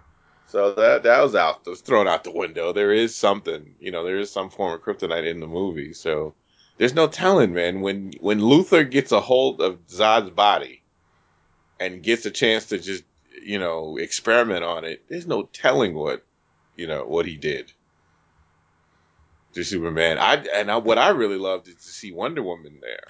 Like she looks like she's gonna have more of a part than I thought. I thought she was just gonna be a, you know, maybe come in at the very end as a Flash. You know, like a after. I thought even after a credit scene or Right. something. Here's my here's my question though. Mhm. Who is she fighting in that scene? That's what I'm wondering. Was that heat vision that she was blocking? That's was what that it looks like. That's what that I some thought sort it of was. energy weapon? I mean, they really That's- don't show who she's actively fighting there. That's what it looks like. And I have to say to all the naysayers about her playing Wonder Woman, I think she looks great. Uh, I Oh, thought I she looked thought she okay was- there. I mean, I think I, I don't I, I I can see Wonder Woman in in on the screen. It's not just you know everybody was saying her arms were too thin and this and Right. that. She didn't. Have, I'm like, she looks like Wonder Woman to me. Well, we'll see. I, I, I, it'd be even cool if she stopped the fight between Batman and Superman, told them to get their crap together. Yeah. That would be Like- cool. That'd be cool to me. I'd, I'd love to see that. The, it'd be a perfect way to, to introduce her as a an ambassador of peace and a warrior at the same time. Like if you don't get your crap together, I'm gonna beat both of you behind. I'll beat your ass. so that you will get your crap together because there's something else even worse that that's going on that we have to deal with. So uh, Yep. I oh Well, the bit in the trailer too, where where Jeremy Irons is like, he is not your enemy. Yeah, you so we fight do against know him, he is not your enemy. So, right. like you, we said earlier, it's probably the trope of they fight hmm and they realize, you know, that they are on the same side. They even fight against the bigger bad together. You know, There seems to be though, like there's a cult of Superman where where there's an army out there, maybe using Superman's name to do bad things. Yeah, that whole spray painted statue and all that stuff. that Well, we those saw the soldiers, the soldiers with the crest, they have the Superman crest on their on their arms. It looks like they're go. It you know what? It looks like somebody is goading Batman into thinking Superman is doing stuff. what um, I think probably one of my favorite shots in that is um, Affleck looking at that joke, uh, the Robin costume Yes. with the Joker writing on it. Yeah. I was just kind of like, whoa. And, and you Yeah. see that paper where he says uh, where he had the murder of his fam, you know, the the news clipping of the the Wayne's murder, right? and it says something. Uh, uh what's it? The effect of um, it's your fault or you did nothing. Yeah. You. Why were you not there to save your family? Right. So I- I wonder if there, if if I don't know if Luth Luthor knows that Bruce Wayne is Batman, and he's trying to behind the scenes trying to goad them both into fighting each other. Maybe. just the I mean, it looked like he would enjoy it. Like the theater, it looks like when he's like the red capes are coming, like there's theater to it. Like he's just he's enjoying the the theater of of of manipulating all these people, like the government not trusting Superman, wanting to to he basically in the beginning they say he's responsible. You are responsible for the damage. Uh, uh, for the people that died uh, during the uh, the battle with the Kryptonians, they basically say it Right. when he when he goes to visit the uh, the Senate to answer for his crimes, and then um, I think they say something about something where Gotham is probably a lot closer to to to, to Metropolis than than what we usually know from the comics. Well, I do like that line too, where where um, Affleck is talking. Is like, how many of those from the old days in in, in Gotham have know, Mhm. stayed good? You know what I mean? How Right. many of them, you know, were good and stayed good? I mean, so I guess good, things have gone really south in Gotham between that and Yeah. that, you know, that that Robin costume with all the you know the Joker writing on it and stuff. Then things Mm-hmm. must have been really bad in Gotham. And he said he has to die. He said he has to be destroyed. He said he's the most powerful uh, weapon, and he has to be destroyed. And then to see Batman out there, there's a Red Sun uh, miniseries that's very good. Uh, that's out there. Um, and it, to see, it's like if Superman had landed in in uh, the Soviet Union as opposed to America, and you get to see the story progress from there. Um, but they, Batman is dressed up in the desert, fighting these dudes in the the army with the with the uh, Superman emblem, and it does look weird that Superman would not be walking in between soldiers kneeling. He wouldn't want soldiers to kneel before him. So either he is being brainwashed or that is a clone. You know the scenes where he's walking through Right. and they're all Yeah. uh, pretty much work like bowing down to him like master or whatever. Like it has to be either one or the other. It has to be clone or, or, or some type of uh, manipulation. And I still liked. I know a lot. The, the scene with the mom gets a lot of crap from people, but I like what she said though. Like, listen, it doesn't matter. I know you're worried about them worshiping you like a god or an angel, whatever it doesn't matter. Just do what you're gonna, you know, like you just save them, give them what they need. You know, don't don't sit there stressing about it. You know, do because it seems like he's really worried about that, which is something I like with Superman is to to have that. When is it too much? When are you doing too much as Superman? You know, when because he Right. doesn't want to be a god. Like you don't. He doesn't want to be something like that. He just wants to to be a vigilante and help, but he doesn't want to be something that's going to change political, you know, leanings, and he doesn't want to be something where a church is going to worship him or something like that. And I think it it reminds me so much of what I liked about Kingdom Come, where you have an older Superman where he, you know, they wanted him to cross the line and he wouldn't do it and the whole thing, but they wanted Superman to be more than just a symbol. They wanted him to be uh, more like a, a, a god to them or, or, uh, you know, some like a general or something. And he didn't want to do that. He wanted to inspire people to do better. And that's it. Like he didn't, he didn't want that pressure to, to be more than, than what he was. And he always had that self doubt about it. I think the problem the fanboys have is that it's kind of counter to what the traditional wisdom of the Kents would be for Superman, where she says, Oh, I know you know, what she says, yeah. you know, well, the uh, you know, you don't owe this world anything, you know. Right, right. So I Yeah, mean, it's an interesting take. right. It's an interesting take on the the character and the philosophy. That's one thing I know. One thing no one can say is that they don't love that boy. Like when she does scenes with him, she looks, she loves that. She she gives, Yeah. she actually plays it very well, like a mother. I don't care about him being able to lift buildings and fly and do all this kind of stuff. I don't care about any of that. This is my son. You know, this is what I'm worried about. I'm worried about my son. I'm not worried about the world. Well, there's a scene where she comes out with the shotgun against Zod Yeah, in, in Man of Yeah. To try to protect Clark secret. Yeah. Yeah, she did. So I, I liked that. I like that. I did. Will never like the father part where they he dies. I think they could have definitely did something different with that. That was not necessary. Um, but I do like how the mother, the relationship he has with his mother. I do like that. How they portray it. Like they, because even his father in the scenes where he didn't die, he still treats him like he loves him. Like you are my son. You know Right. that type of love that he gives them. They did do that well. I think they did do a good job of showing that he was loved by his parents, Mhm. by his Earth parents. So Yeah, just kind of a tweak of the philosophy of the Kents. uh, Yeah. between the comic and, and uh, what they had in the movie.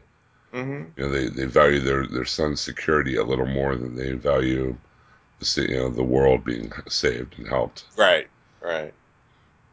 Which I mean is understandable. You know, like I mean I never I never hated Man of Steel the way a lot of people did because I just took it as another Elseworld Superman story. You know, I mean I, there were things I didn't like about it, but um, you know there were things that did work. So um, this trailer though I am really it really has got me pumped now to see it. Uh, to see the new movie. Yeah, it did. It did very well in in terms of activity, at least. Um, Mockingbird, uh, the last uh, movie with Mockingbird, that it, what do they even call it? Mockingjay. It's uh, Hunger Games Mockingjay Part Two. Right. Um, that one did the best in terms of activity and, and Twitter responses and all that kind of stuff. Sure. But number two was was Superman. I mean, Number Batman three was Star Wars, right? Yeah, which I thought Star Wars would be number one, but I guess because there wasn't a lot yet revealed in Star Wars yet, just the teaser. Right. Well, that was more of a behind the scenes reel than Right. like a trailer or know, or something. So, They weren't trying to steal the show. like that Mockingjay thing, that's the first trailer to come from that movie, and that's the Yeah. giant climax of that whole series. Yeah, and they're So, ending. yeah, you know, that's like ending the this franchise. yeah, that's the last movie in the series and the last book in the series. So. When Star Wars is about to be ready, like, when Star Wars is ready, forget it. I, I know this isn't a Wars cast, but that movie has got me pumped. It looks great. I already know. Look, there's no way. Like people prepare to prepare themselves because when when that movie really gets started, it's go- the promotion. Forget it. It it, it will it will tower over everything. I think once, I mean, uh, once there is a good Star Wars movie in the theater that people will want to see more than once, mm-hmm. as opposed to the Phantom Menace, which most people did not. Oh. That they're going to have to weigh the money, not count it. You know what I mean? So will they? They're going to have to put it on a scale and weigh it because I think, you know. You mean really- everybody? everybody didn't go watch Phantom Menace a second time like I did because I had to see it again to see did I actually just watch what I thought No, I I did. I did. I waited. I waited. It was funny because I camped out to see Phantom Menace for like 40 I did hours too. with a Oh, bunch of Not friends. that long, but yeah. Yeah, 48 hours. Well, it was pretty easy because it was in a mall with with a um, an all night uh, Giant Eagle. So we just camped there for like two days. and We just basically partied, and my buddy had his uh, original Xbox hooked up so we could play some Halo inside the tent, and we just hung out for you know forever. Uh, like I said, for two days straight, and then we saw it you know at midnight. And um, the best way I could describe it, there was a movie called Fanboys. If you haven't seen Yes, it, please do because it's a, it's a wonderful, really hilarious movie uh, one of Seth Rogen's earliest movies, and, and just really, really funny, especially if you're a Star Wars fan. But uh, there's a scene where the uh, the character, the main characters, go in, and they sit down to watch the Phantom Menace, and and just as the lights are going down, one of them turns to the other one and says, "You know what? What if this movie turns out to suck?" Oh no. And that's exactly how I felt about Phantom Menace. I, wa- I walked out of there just kind of, my friends and I had been partying for two days straight, you know, looking forward to it, yeah, and all this other stuff, watching, you know, the DVDs and everything. And, and uh, finally, the, uh, you know, we go to see the movie and we're just silent. We're just, Well, I told myself talk it wasn't later. that bad. I told myself it wasn't that bad the first time. we 'cause kinda I You know just what's funny believe too. Jim? You mentioned fanboys. Um, I interviewed uh, Ernie Cline several years ago when his book Ready Player One came out, and yeah, uh, book. oh, fantastic book! Speaking of, yesterday his newest book Armada released, so check it out. Um, but I, when interviewing him, I said, if you ever were to do a sequel, he's like, oh, we we planned the whole sequel to Fanboys, and that Hutch Hutch was going to uh, go over to Tunisia or wherever and was going to make sure that Jar Jar was killed off, or I, I forget the exact deal, but what ends up happening is they end up on a cruise going overseas. And it just so happens that it's a Star Trek con cruise, and it's all those people like Seth Rogen and Right. stuff. So too bad that never got made, but yeah. And Solo is a bitch. Uh-huh. you take that back. the best scene in that whole movie. I know we're on a tangent here or whatever, but the best scene in that whole movie where Rogen's like, dude, one of my buddies works at ILM he sneaked out some production art and I got a tat all over my back of this new character, this new Star Wars character. The total hotness. He pulls his shirt off. He's got the full back tattoo of Jar Jar Binks. So awesome. But anyway, getting back to uh, trailers, uh, the other Yes. big DC trailer that dropped, of course. And I, let's talk about this real quick before we Actually, get to the not actual trailer. trailer. It's still a teaser. It's actually Yeah, still a but- teaser. But let me let me. I want to talk about this real quick, okay? Uh huh. First, they showed it at Comic Con, and we got Yes. grainy, crappy. I took it with my cell phone. Hopefully, no one saw me take it Mhm. version Right. of it. Like last year with the other trailers that they showed at the Comic Con. Right, exactly. And then, you know, within I think it was 48 hours, they put out a high def version of the exact same trailer.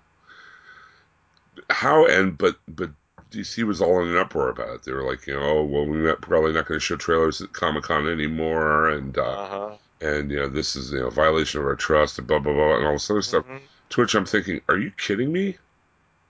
Are you kidding? You really thought nobody was going to bootleg that video and put it up online? Well, add to that crazy, there were Come on. other there were other studios that were sitting there co-signing on it. I'm like, what what is wrong with you people? Like, do you uh, revealing leaked stuff is the deal with Comic Con? I mean, you can't you cannot have a secret when you tell how many thousands of people in that room. 150,000 people. Well, You in Hall, cannot Hall have a H is what, 7, 8,000 people, something and like you that? cannot pull their phones. Like, why would you want to do that? You want people to tweet, "I'm at the Comic Con." You want people to take pictures when they're there. You want Exactly. people to to walk around and interact. And, and On top of that, why not just plan to, at after the Comic Con weekend is over, just release the stuff that you showed?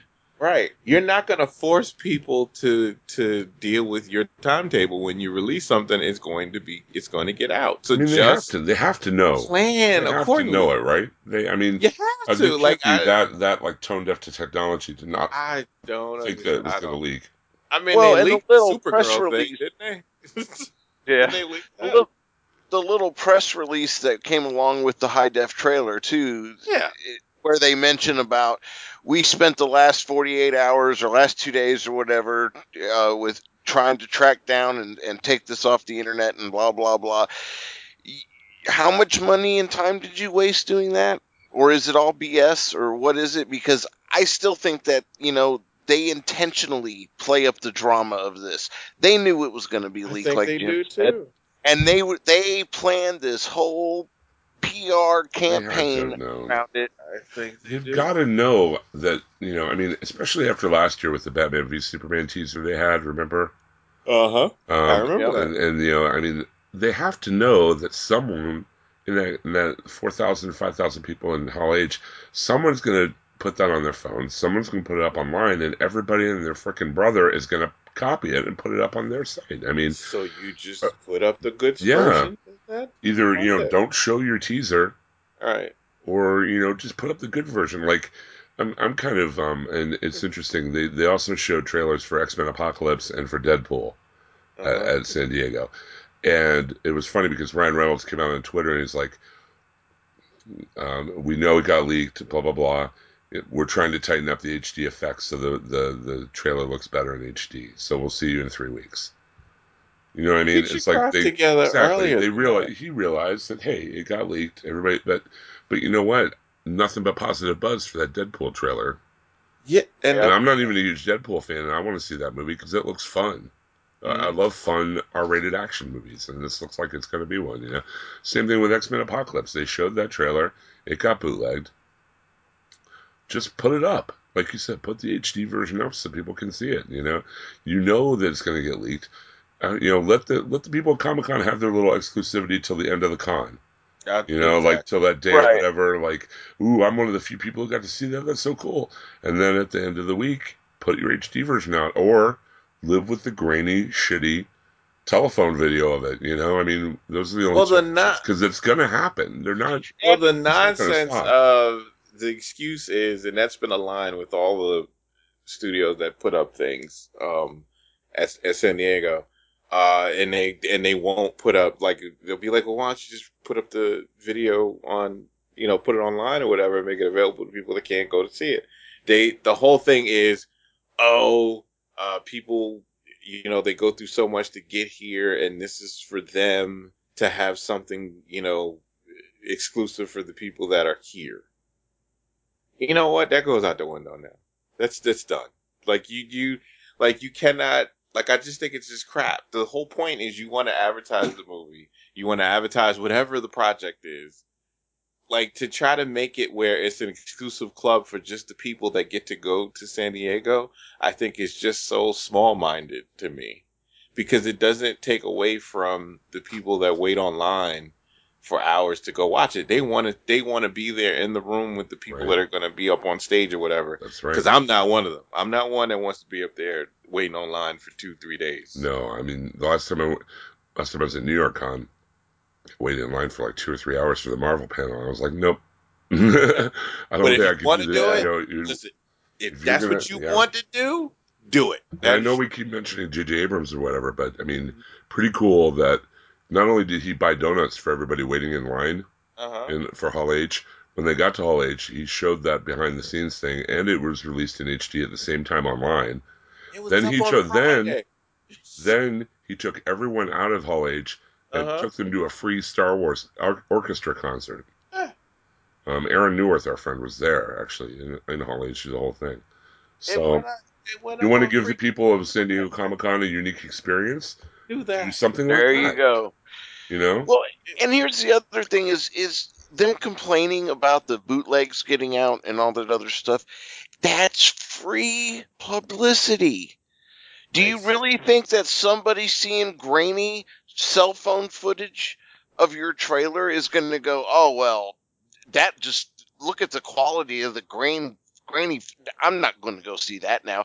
No, that's not going to happen. That's not going to happen. And if that's your concern, then then you have no business running studios. Because if that's the case, yeah, you're terrible. yeah, I mean the whole thing is is what he just described. The whole thing right there with Abrams. That's that's that is that's that's how you do it. That's class right there. that is giving the fans there what they want, giving the fans around the world what they want, and doing it with class. and- so and let's my hats remember- off to him. And let's remember, J.J. Abrams had to had to make up for for mistakes previously on another franchise because he he tried to do the um, that's not Khan or whatever, and I think he learned a lot from that, like trying to trying to hide things from the audience that really wants to to be, you know, that really wants to see the project. When you outwardly try to try to lie about it and then pull it back and be a little too secretive, he got backlash from being too secretive. So there's no need to be. You could be secretive to a point, but you don't go overboard with it. It, it when you get to the point where it's like you're antagonistic towards the audience that wants to freaking support what the heck you're doing, you gotta say, you know what? It's really not that serious. Calm down. You know, like you're talking to fans of of, of the thing you're doing. God forbid they they're excited about the project. The reason you bring your project to Comic Con is to Yeah. generate buzz. Exactly. The reason you are bringing your movie there is because the you, the the fans that see it will be evangelists for it if they love it. Look at all the great word of mouth that came out of Pacific Rim when they showed it in San, San Yep. Diego, or Yep. look at all the great word of mouth on the new Godzilla thing when yeah, they showed it in San Diego. I mean, there's a whole bunch of movies that that got bumped because the fans of the fans positive buzz on it. Uh-huh. And you know, I mean, that's why you're showing your movie at Comic Con. And if you want to promote your movie at Comic Con, then you should be prepared for the inevitability of someone videotaping your presentation and not Snakes act on all a like plane. Yeah, and not act all like that? yeah, snakes on a plane, and not acting all like oh we we you know we might not bring anything now because of this and blah blah. blah. No, you know what? I, I look at this. I look at when they, you know, the quote unquote accidental leak of the Supergirl pilot or Yeah. the quote unquote accidental leak of the Flash pilot. No, this is marketing. And if you want to market, this is what you ha- this is what you have to do. Market to those fans, cater to those fans, give them like Daryl said, they want to be there in the room with Henry Cavill and and Ben Affleck and Zack Snyder. You know what I mean? They can they have that. You know they they want to you know they want to have that. You know they're willing to wait in line a day and a half just to get in, be in the same you know breathe the same air as those people. You know what I mean? Yeah. But you know, as far as you know, the the trailers, you know, I, I say you know after the con is over, put them on HD. You want to promote your movie in the best possible light, So you know, so do it. You know, the reason you brought it to Comic Con was to get the fans excited about it. If the fans are excited about it, guess what? They're going to try to videotape it with their phones. Exactly. So you know, if you want the, it's it's you know, it's a catch twenty two. You want you, you're saying you don't want that to happen, yet you want that kind of excitement. You know, you, you can't have it both ways. You know what I mean? Yeah, this is the stuff that this is the. It's funny this is the kind of problems that they have. This goes on with comics in in terms of rumor uh, websites. This goes on with celebrities, with uh, paparazzi. Because the ones that swear they don't want the paparazzi, they don't want them when things are great. But when they want to get their career going, guess what? They go out in the most public place possible to get their most attention when they want that buzz for the night. So you you can't have it both ways. It's it's you know the the monster is set loose. It is what it is. Yeah, you, can't have put the to deal with toothpaste it. back in the tube. You know what I mean? No. People have the phones. They're gonna, you know, what are they gonna do? Have everyone throw, you know, pass their phones as they go in? Who's gonna hold on to five thousand cell phones? What if there's a doctor? Exactly. Yeah. You don't got security money for that. No, you don't have the insurance for that either. No. You No, you you're gonna have a to problem. yeah, you're gonna end up with a problem. So, Yeah. You know, I mean, it's incredibly naive for them to think that no one would try to, to record it on their phone. I think, Mhm. you know, in this day Oh, and that, that's a definite. That's yeah, I mean, you got to expect that. You, you have to expect it. gonna happen. Anyway, the trailer we're talking about, of course, is the Suicide Squad trailer, Yes. which ended up coming out in HD, which I'm glad of because there are a lot of things I couldn't quite make out in that murky Me too. Yeah. uh, telephone thing that would come out a lot better with the HD. Um, it starts out with that great scene. starts out with that great scene with Viola Davis explaining what she wants to do and how she wants to put this group together. So good. Very Waller, very Waller. Oh, Yes. yes. I, I was impressed that her cutting into that steak while she's saying, you know, well, it's Mm. my job to talk people into doing something that's against their best interest. Best interest. Yes. That that is such her show though. Like I when I saw her in that show and I heard the rumors and we talked about this earlier on, and I was so adamant that I really, really want her to be Amanda Waller play along Amanda Waller because she's basically like she's practicing with the show she's doing. Uh, that she that that just aired uh this last season. It was like almost like practice. Like we want you to practice right now. We're gonna give you this show. You're gonna be a, a, a manipulative uh, lawyer who whose job it is to push buttons and to get people to do things that they don't want to do. Sounds familiar? Yep. And, and yep, guess what you're doing now? that's Amanda Waller. Yeah, Absolutely. yeah. Um, we also get the we get these like little pastiche of scenes of uh, of Harley hung uh, suspending from like uh, um, like silks from the top of her cage. With the crazy eyes, she had such. She had the crazy eyes. We also And- see a little bit of her riding in the car with Mr. J yeah. that we saw being filmed hmm uh, earlier uh, in the year, and um, the, there was some speculation I saw in the Nerdist that this might be the origin of Harley Quinn. Um, Harley Quinzel being stolen from uh, Arkham by the Joker and then being returned. Like so, she's Interesting. not totally insane, I guess, but maybe insane enough to. I don't know. It's an interesting Uh-huh. theory, though. Yeah. Uh, we also get to see Slipknot. We get to see Killer Croc, who I thought looked Mhm. really good. Oh yeah. Um, we see a few shots of Will Smith uh, hugging his daughter and also loading a gun and then going off to do a mission. Uh, Yeah. says something like, "We are we're some sort of uh, suicide squad. Yeah. Uh, let's go Uh. save the world or something." Yeah, they said let's go save the world with Boomerang, with Captain Boomerang. And that's bad when they're saying let's go save the Yeah, world. no doubt. Uh, we also see Katana. Yes. We see the Enchantress both um, as the young girl um, going into the cave, who I assume is gonna before she gets possessed by the uh, actual Enchantress spirit. Right. Then afterwards, we see her like in a bathtub with a seven-pointed star and like all kinds of crazy stuff going on, but she looks kind of confused. Yeah, it just it looked great wall to wall, man. I, I am. Just the song that they showed, the, the song they planned, that they uh, played over it. And then, of course, the very end with uh, Jared Leto.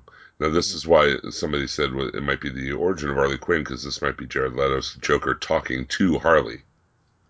That he's not Huh. gonna kill her, Huh. hurt her Yeah. real bad, and awesome. I thought that was awesome, awesome, awesome.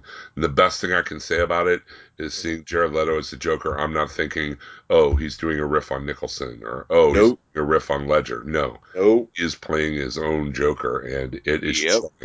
And That's it- all I saw. Yeah. and I'm down. I'm so down for this movie. It's not even funny. That's it's so true. That towards the end of the trailer when they're just all in that one shot walking toward. I'm just. I'm like. yeah, I'm so excited for this movie. yeah, absolutely. This is one of my favorite comics in the '80s, and uh, just the premise. you know, back then, back then it was a very groundbreaking premise. You know, to have a. I mean, we had books like, you know, Secret Society or Supervillains or Supervillain Team Up or whatever, but to have an actual team, you know, of supervillains that you know, at any moment a character could die in the book, and often did. Yeah. um, was I mean when it came out in the eighties was was pretty pretty shocking, especially for a DC main continuity book. You know, Oh yeah. so it, it's cool. Well, that that- this movie is kind of taking that spirit for sure. That that's the thing is, I mean, can you go back? If I were to go back in time and tell younger me, back in the '80s, there'll be a Suicide Squad movie someday. I first one would say, "How did I get so fat?"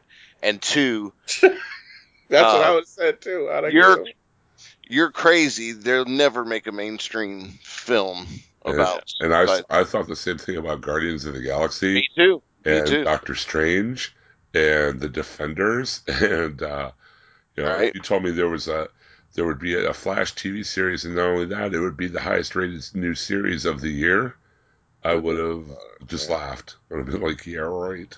Mhm. But here we are. You know, it's a it's an awesome time to be a geek for sure. Oh yeah.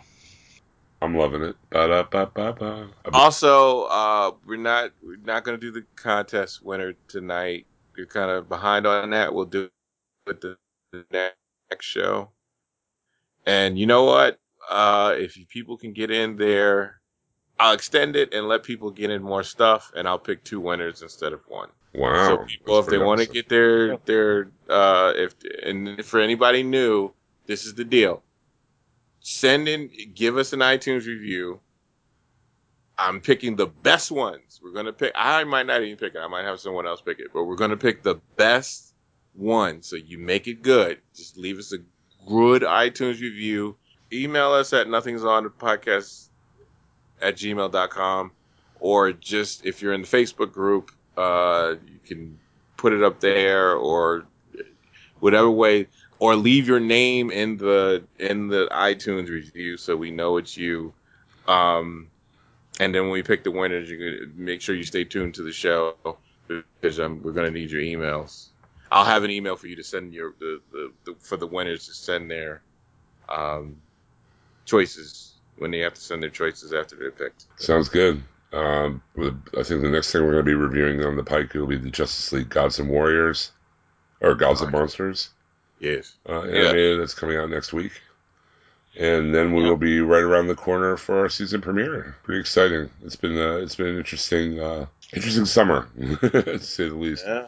But uh, it's good. I think it's gonna be more, That's for even, sure. even more interesting fall for sure. If you enjoy geeky podcasting, and I imagine you would because you've been listening to this for over an hour and a half now, uh, there are a few places you should go to uh, fill up your podcasting tank and fill up your M- MP3 player with a lot of good stuff or uh, streaming device or however you get your podcasting goodness. Uh, first, go to hhwlod.com. That's the home of the DCTV podcast. It's also where we're going to be uh, soon to be relaunching the Walking Dead TV podcast uh, one of the highest rated podcasts about the Walking Dead TV show on the iTunes, uh, out there on the internets. Uh, we're bringing it back, and just in time for the new Fear of the Walking Dead series, which starts in just a couple weeks. So keep your eyes out for our return, our glorious comeback. Uh, the Walking Dead TV podcast. Also, you got the Black Box there from Sean Pryor, uh, the Whedonverse podcast going through all of the Joss Whedon stuff. They've they've cleared Buffy season two and are on to season three good on them, guys. Pretty soon they'll be doing Buffy and Angel all in the same episode, and that's pretty awesome too. Uh, HHW stands for Half Hour Wasted, and uh, those guys are constantly posting stuff. They just put up some random audio files from Brad's wonderful uh, kidney stones, so Ooh. definitely want to hear that. And uh, all that kind of stuff is there at hhwlod.com. And once you've exhausted all of those possibilities there, switch your dial, your internet machine on over to the Taylor Network of Podcasts.com, where you will find a veritable plethora of podcasts, including uh, Yeah, I Said It, um, No Apologies, the, um, the, the geeky podcast that takes no prisoners. You got Nothing's On with me and Mr. Daryl and Mr. Donnie Salvo when he's around, uh, talking TV and movies. You've got uh, Arts and Crap, talking about all your wonderful Scone movies. You've got the uh, Comic Rock Snark Fest. Um, with uh, you said an episode of that coming out where you talked about uh, what Bitch Planet, some other stuff. Well, we just uh, we to it. Yeah, we just reviewed Elephant Man, uh, uh, Midnighter, and Secret Wars one nice. to five of the new version, the new uh, mini of that. Sweet. That is all available for you at the TaylorNorcapodcast.com. Real fast, um, the LOD is back in a new yes. and wonderful form. Uh, we are doing live shows every Sunday night live on the Google Plus Hangouts with uh, the YouTube. So you can either watch, you can either join us in a Google Plus Hangout, um, you know, and, and, drop in the chat, drop us some questions or whatever, or you can watch on YouTube streaming uh, live, as our good friend Callum Reevy did last week um, and some other fine people uh, every Sunday night, starting around nine o'clock, nine thirty. Um, LOD BS shows are back, at least for the summer. So check that out as well. And uh, that would be the HHW LOD Podcast Network on the YouTubes, or the HHW LOD Podcast Network on the Google Pluses. And yes, I know I'm pluralizing all my uh, all my apps now because I'm I'm old. So anyway, until next week we talk. Until next time when we talk about Justice League Gods and Monsters, we're going to talk about Flashpoint and how that relates to some of the things that happened in the Flash season finale and season one, and some other goodness uh, running up toward the new seasons of DC TV. Until next time, gentlemen, thank you for joining me, and we are ghosts. Good night. Good night. Good night. Drums, please.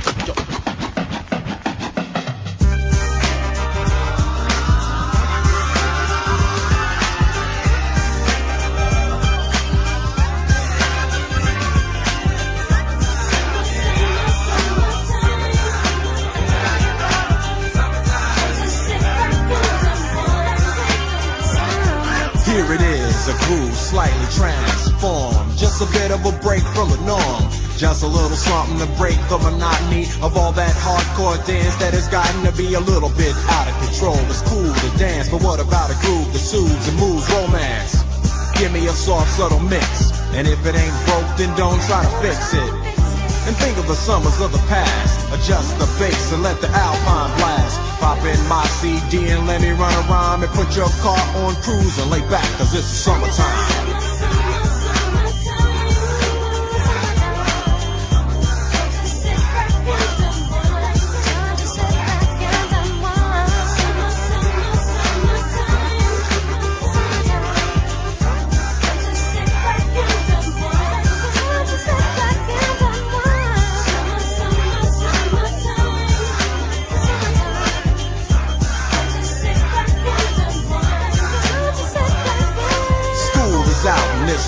Buzz. But back then I didn't really know what it was. But now I see what happened is the way that people respond to summer madness. The weather is hot and girls are dressing less and checking out the fellas to tell them who's best.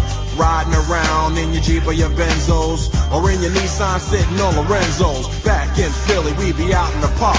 A place called the Plateau is where everybody go. Guys out hunting and girls doing likewise. Honking at the honey in front of you with the light eyes. She turn around to see what you beeping at. It's like the summer's a natural aphrodisiac. And with a pen and pad, I compose this rhyme to hip you and to get you equipped for the summertime.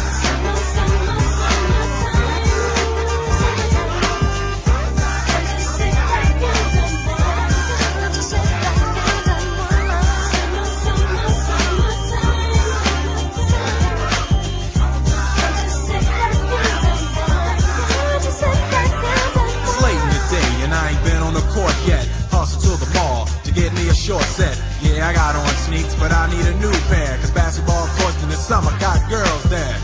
The temperature's about 88. Hop in the water plug, just for old time's sake. Break to your crib, change your clothes once more. Cause you're invited to a barbecue to start at 4. Sitting with your friends, y'all reminisce about the days growing up and the first person you kiss. And as I think back, makes me wonder how the smell from a grill can spark up nostalgia. All the kids playing out front, little boys messing around with the girls playing double dutch. While the DJ spinning a tune as the old folks dance at your family reunion. Then six o'clock rolls around. You just finished wiping your car down. It's time to cruise, so you go to the summertime hangout. It looks like a car show. Everybody come looking real fine, fresh from the barbershop and fly from the beauty salon. Every moment frontin' and maxin', chillin' in the car, they spend all day waxin', leanin' to the side, but you can't speed through two miles an hour, so everybody sees you. There's an air of love and of happiness, and this is the Fresh Prince's new definition of summer madness.